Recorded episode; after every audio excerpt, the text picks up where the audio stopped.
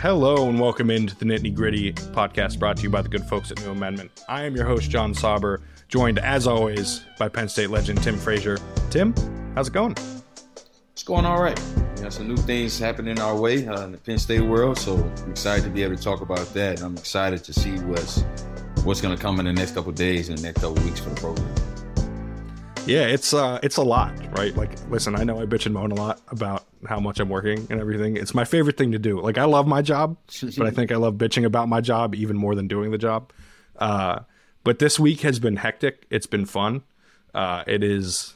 It's a it's a weird time, right? Uh, Micah Shrewsberry was here for two years. Was like a, a comet, sort of like had this massive yeah. impact.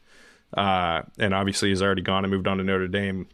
And Penn State, you know, less than a week later has a has a new head coach in place in uh, VCU former VCU head coach now uh, Mike Rhoades, who was uh, has had a lot of success at VCU has had a lot of success uh, when he was at Rice. Not as much but you know you could tell that the the makings were there to to sort of move forward and become a better program when he spent 2 years there. And before that like we were talking about before we recorded everyone remembers those Shaka Smart VCU teams, and right. Rhoades was the associate head coach for those teams, and his teams play pretty much the same way, right? That one two one one havoc press that they call it uh, is still there. They turn teams over all the time. They are frenetic and fast paced and fun. Uh, there is obviously a ton to unpack anytime a new head coach gets hired. Uh, there's there's a lot to work through here, but I'm curious first because you we we've talked a lot about the parallels between this team and the 2011 team that you were on, right? This past year's team, and the 2011 team. You make the NCAA tournament. You have a lot of success that year. Your coach leaves, right? It's a you know it's a it's a reset for the program.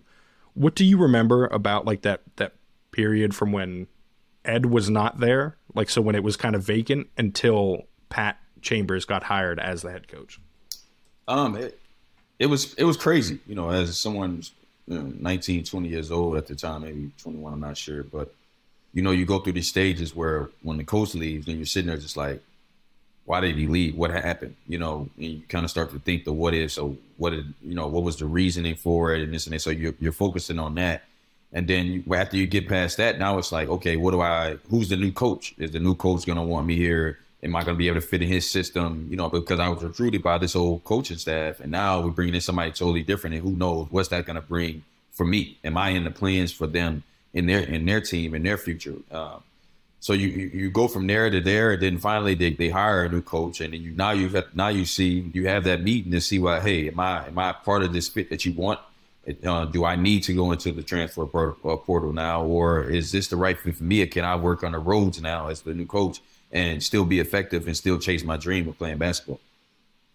Yeah, and that's what's what's really interesting here. I think is Mike Rhoades is coming into a situation. You mentioned the transfer portal where there are three guys on scholarship on the roster that are not in the transfer portal right now. It's Demetrius Lilley, Kanye Clary, and Kebba Njie. That's it. Evan Mahaffey and Jameel Brown both went in the transfer portal uh, between now and the last time you and I talked. Uh, I think both of those were ones that I kind of expected. Um, you know, Jameel is from Philly. I, I, wouldn't be surprised to see him wholly open things up. I wouldn't be surprised to see him go to Temple with uh, Fish. And by the way, uh, congrats. To, we talked a lot about Adam yes. Fisher last episode. Congrats, Adam Fisher, for getting the uh, Temple head coaching job. I think that's well earned, well deserved. Um, you know, and I know it's it'll be nice for him to go back close to home still. Uh, but I think Brown could be a, a, candidate to follow him there potentially. Mahaffey, uh, you know, who I, I spoke to after he he left. He said he's leaving it wide open, even potentially coming back. Um, I have no reason not to believe him, quite frankly. Uh, we'll see what happens there. I do think, like, if I had to guess, Notre Dame is probably the leader in the clubhouse just because of the ties to Shrewsberry, just because right. of the ties to people that were on staff there that will be going there as well. Um, but I think right now it's kind of, you know, you mentioned the meetings and stuff that, that you had uh, with, with Pat when he first got there. I think this time is so crucial for Mike Rhoades because you got three guys there, and two of them were huge contributors by the end of the season, right? Kanye Clary and Kebba Njie were two guys. You could pencil Kebba in as a starter this coming year if he's back, and you could pencil him in whether that was Shrewsberry or whoever else, as long as he's on the roster. And Kanye Clary looked like he was going to be the lead ball handler for this coming team.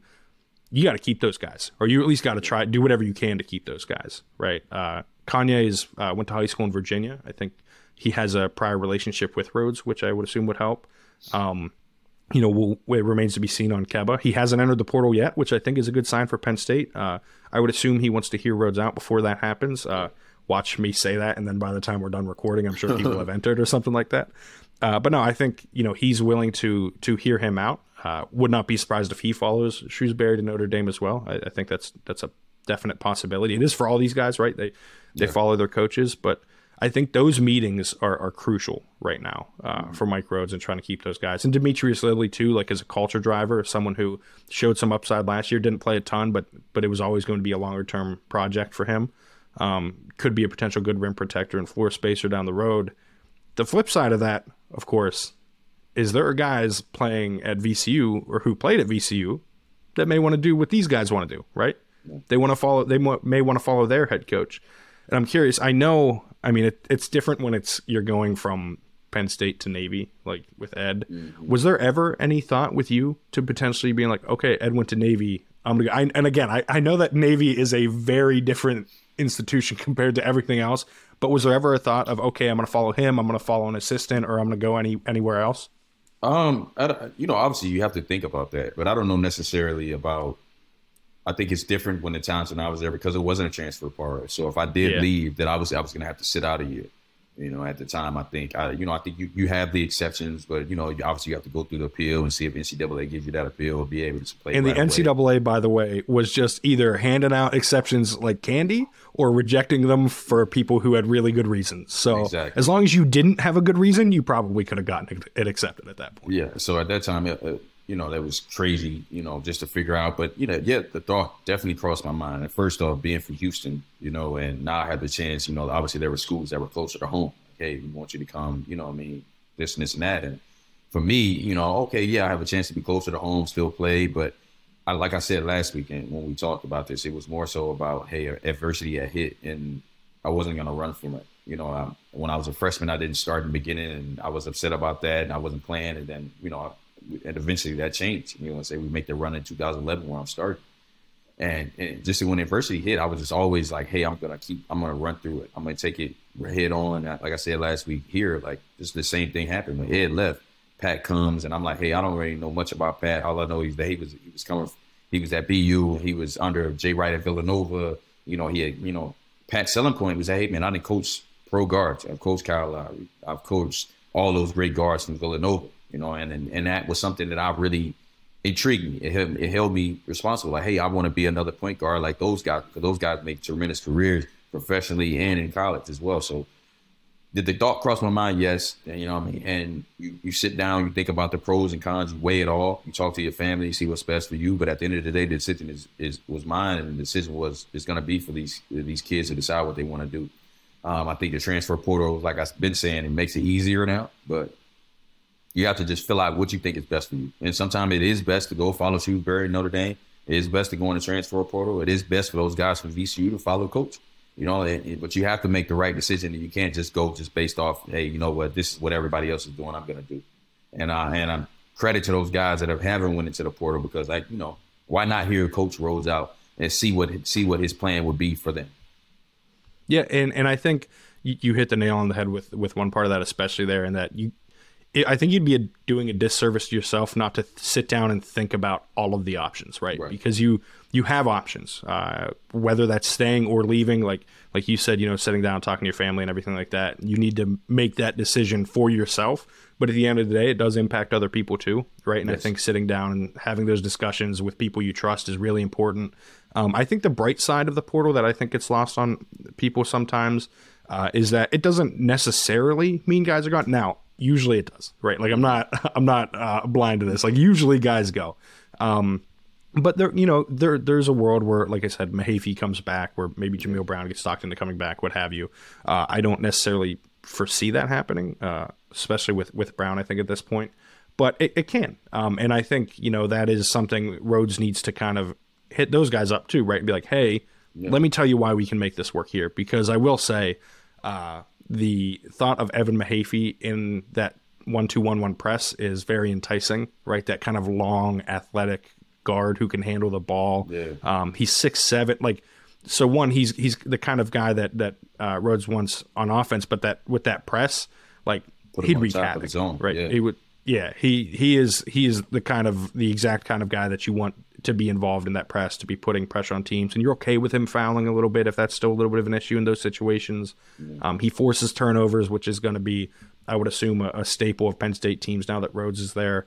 Uh, but I think the biggest difference from now to 2011 is Penn State's side of things here, right? Because and and this is no of no disrespect to Pat, but he was not exactly uh, invested in properly, and I think you know he would probably tell you the same, especially when he first got to Penn State.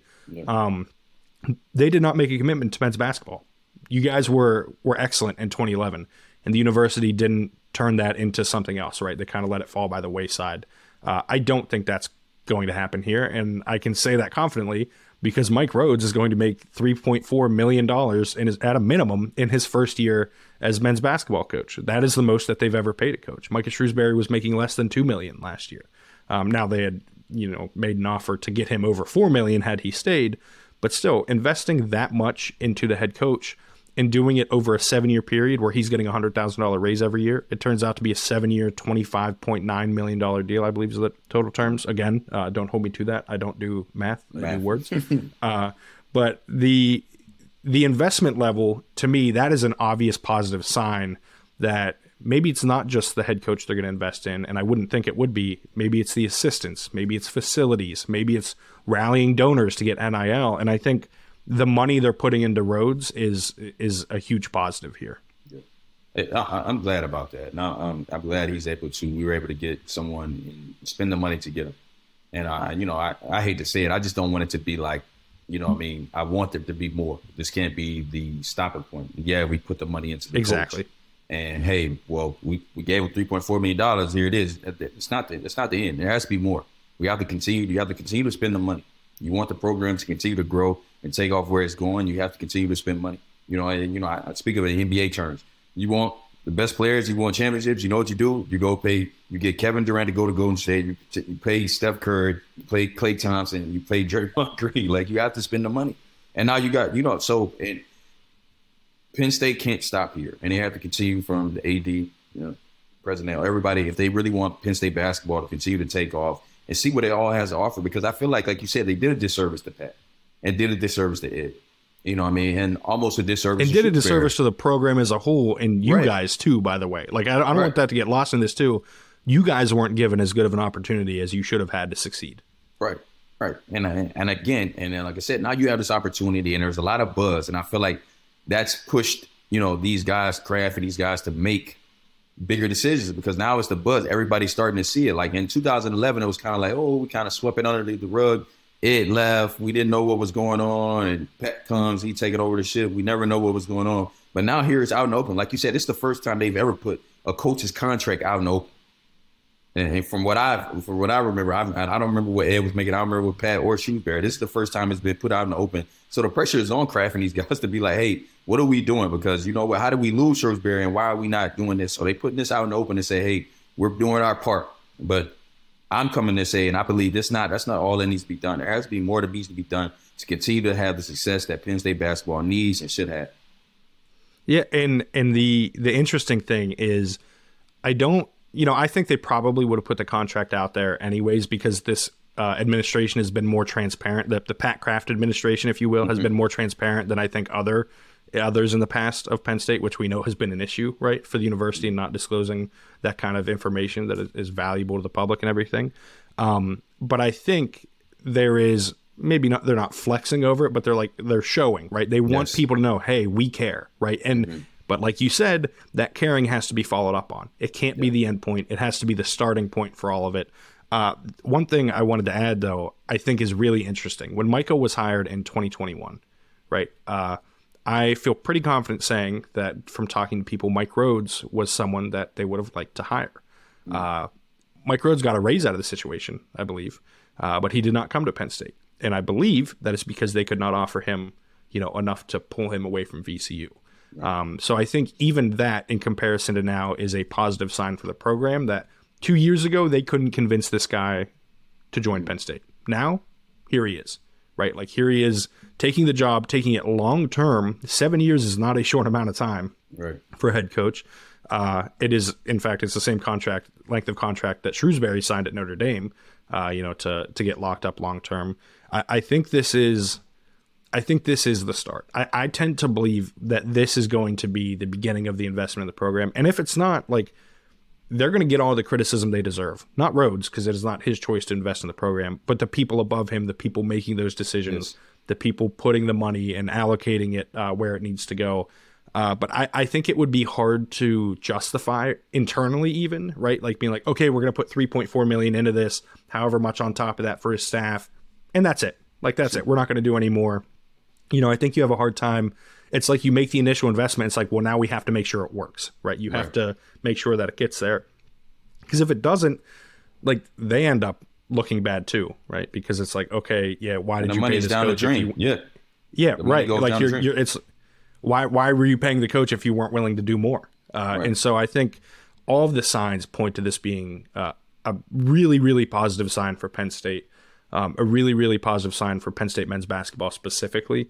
Um, there are other things that we can we've talked about a lot that are issues, and I think are always going to be issues. Looking at you, Bryce Jordan Center, uh, I think you know that is never going to be the ideal venue to play at. I'll be interested to see how often they you know maybe shift to Rec Hall for a few games under Rhoades.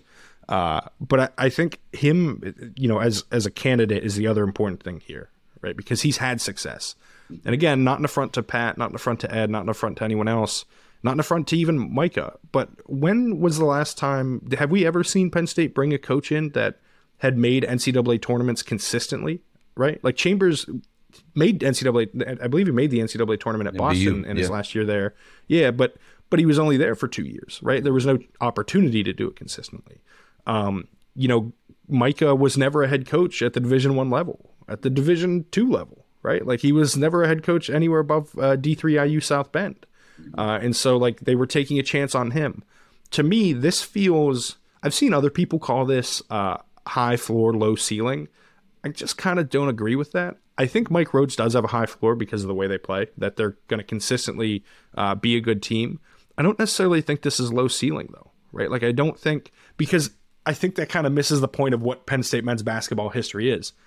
Made the NCAA tournament three times this century. Three. That's it. Mike Rhoades made it three times in the last five years, or yeah, three times in the last five years at VCU, right? Like I think yeah. ju- expectations were justifiably raised with with Micah because it looked like okay, maybe this is like Sweet 16, maybe this is Elite Eight, like mm-hmm. maybe it's those aspirations. But getting a coach that can consistently get you to the NCAA tournament is a major step forward for Penn State. Yeah. It's a huge plus because, like you said, three years and three times in the last decade, or not decade and century. What did you say? You know, it's been it's been yeah, forever. This century, since yeah, the turn of the century. Yeah. yeah, like you said, it's been forever, and to be able to do it three times, and obviously it's an amazing accomplishment. You know, I was being able to be part of it, but like you said, Rhoades has done this consistent, even when he wasn't a head coach, when he was in VCU, coming every year the Final Four team, but that they did under Shaka Smart even in Rice, he was able to, you know, do well, you know, and and, and now he's in VCU where VCU this past couple of years where he's been able to, you know, make discernment for a good amount of good amount a good amount of times. And the biggest thing for us right now is to be consistent with what we do. Like you said, we can't, you know, every ten years make a tournament. So now Rhoades can, comes in and he's able to make get the Penn State basketball team to go every year, every other year. That's still a huge stepping stone because now that all that stuff, now we start to see Penn State always in a tournament. You start to get the recognition. You start to get more calls in the Big Ten. You start to do this. You start to, you know, everything starts to rise. The recruits are more are, are coming more because hey, you know, at least I know I'm going to the tournament every year, and then we can make some noise.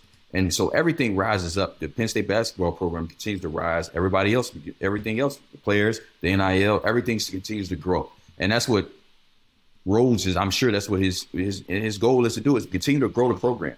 Shrewsberry did a tremendous job. Ed did a job, got us to the tournament. Pat did his job. Everybody did their job, and now you know it, now it's Rose turn. You know he's he's taken over at a great point, at a great high point. You know the the, the administration is backing him, and he has to do that. You know obviously he's got the situation going on with the team and the players, and obviously we want to see how that works. You know I don't know if he'll you know hopefully I pray that he'll hit a home run this year and be able to get a good team rolling. But I understand like you know there might be some type of you know downtime or just not just hard to be able like, to get like players a, like to a, be together. like a buffer you know? period, right? Yes, Where yes, he's got yes. A, like a transition year, basically. Yes, yes, yes. And the transition, same with Mike as well. You know, you know, he was able to do it, but we, we have to see those flashes, and I think we'll see those flashes just because of how they play. You know, the the pressing and the up and down. You know, exactly what you know NCAA what makes NC makes playing in NCAA tournament teams fun during during March. That up and down, that big time shots, the three pointer steals and dunks. You know, we love to see that as as fans, and that's what he's going to bring, and I'm excited to see it. But you know, I, I again, I keep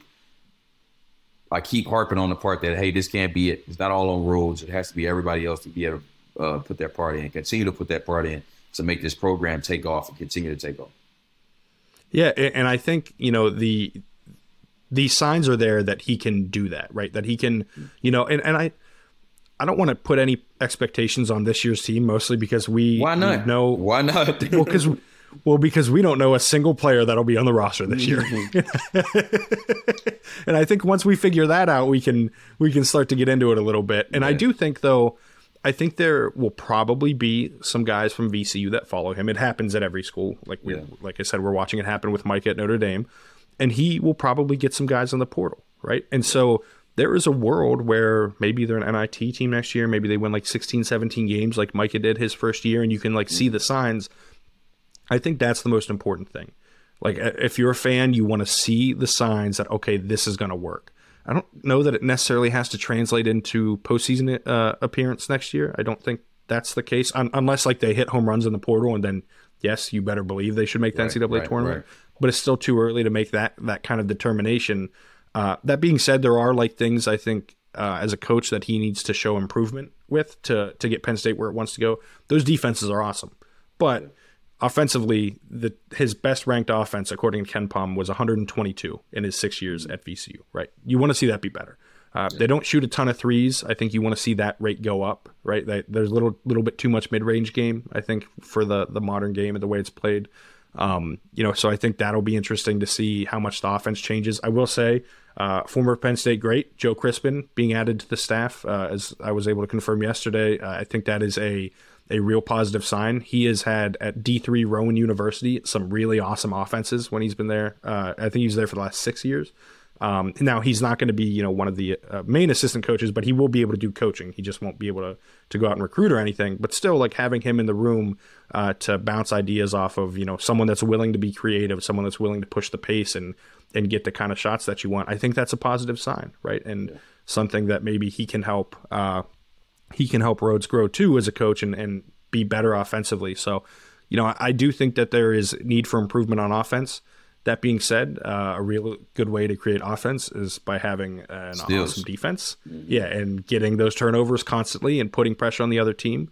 Uh, and and frankly, like I know the Big Ten is known for having like good ball handlers and guys who don't turn it over. It's also known for doing that because nobody pressures the ball, right? Like nobody is getting in your face 96 feet, like and and making you make decisions quickly.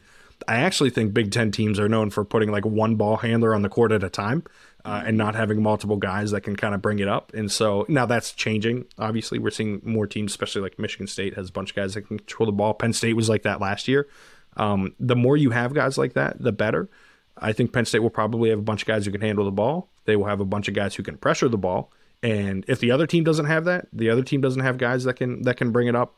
I think Penn State is going to uh, wreak some havoc, no pun intended, with his havoc defense.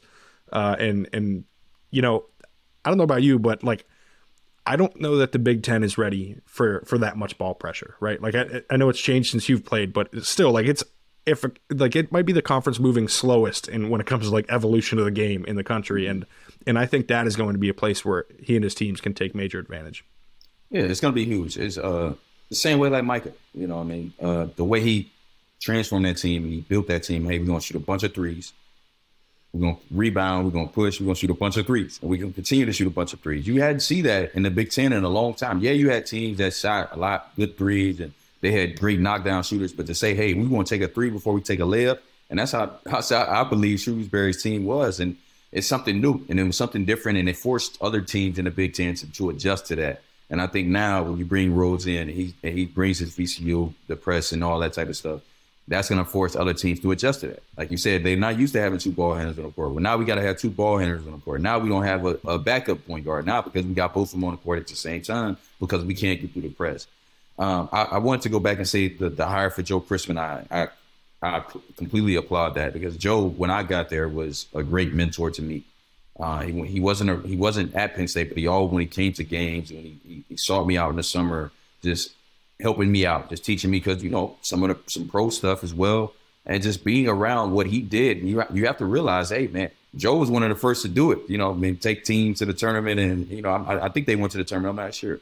But yeah, it was a 2001 team. You know, yeah, was yeah. the the first one in the three yes. uh, this century. Yeah, so it was it, it, was it was very special to in, to be able to get the knowledge from him. So I think having his knowledge is going to be is going to be essential to this team as well. And obviously, what Rose has done, the pros that he's had come out of there, when he's been around, the pros he's been around at VCU as well. So to be able to have that and be able to experience that and share that to the, these players and the new players coming in is going to go it's going to go whirlwind for these guys, especially in recruits. And what they need is to understand, like, hey, man, Penn State is able to produce pros. Penn State is able to go to the NCAA tournament. Penn State has won the NIT if that's the case. And we talk about the first year, but our ultimate goal is to make the NCAA tournament and to make some noise. We already we made one, we won one game. Why not win two? Why not go Sweet 16? Why not go for there? And that's the ultimate goal. And I just think he has the the blueprint for because he's been there before. He's seen it with his own eyes, and he's bringing in guys like Joe as well to have that Penn State flavor or still be part of something that he's not just completely letting everyone else go and starting over from scratch. He's having somebody that's been there, that's done that as well,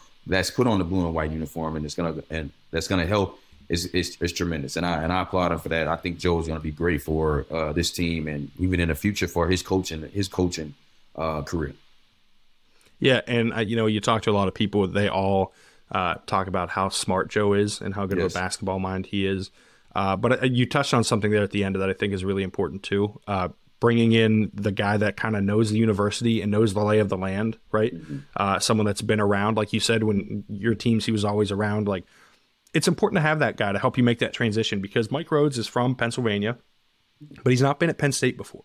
And it can be difficult to navigate a new university when you don't know it at all, especially one that I think um, is as institutionally different as Penn State, right? Like things just work differently here. Yeah. Sometimes good, sometimes bad, but they are different. Uh, and, you know, they uh, I think that is an adjustment, and I think having Joe here will will really help with that adjustment. It'll put him in a position to succeed, uh, meaning Joe, because it'll give him an opportunity to continue moving up the ladder. But it'll also put Mike Rhoades in a position to succeed, right? Because mm-hmm. now he knows more. Now he knows how to handle things. Now he knows how to maybe the okay, hey, you need to go talk to donors X, Y, and Z, you know, because they'll help the program out. And you know, when you want to fundraise, like, you know, these are the people that you need to donate and you know uh, that money by the way from donors is is crucial with nil because that's where that money's got to come from. Um, and so i think that is going to be important. Uh, i think the thing i'm most excited to follow right now is who they get in the portal right? Because like i said three guys right now three. That means there are 10 scholarships open.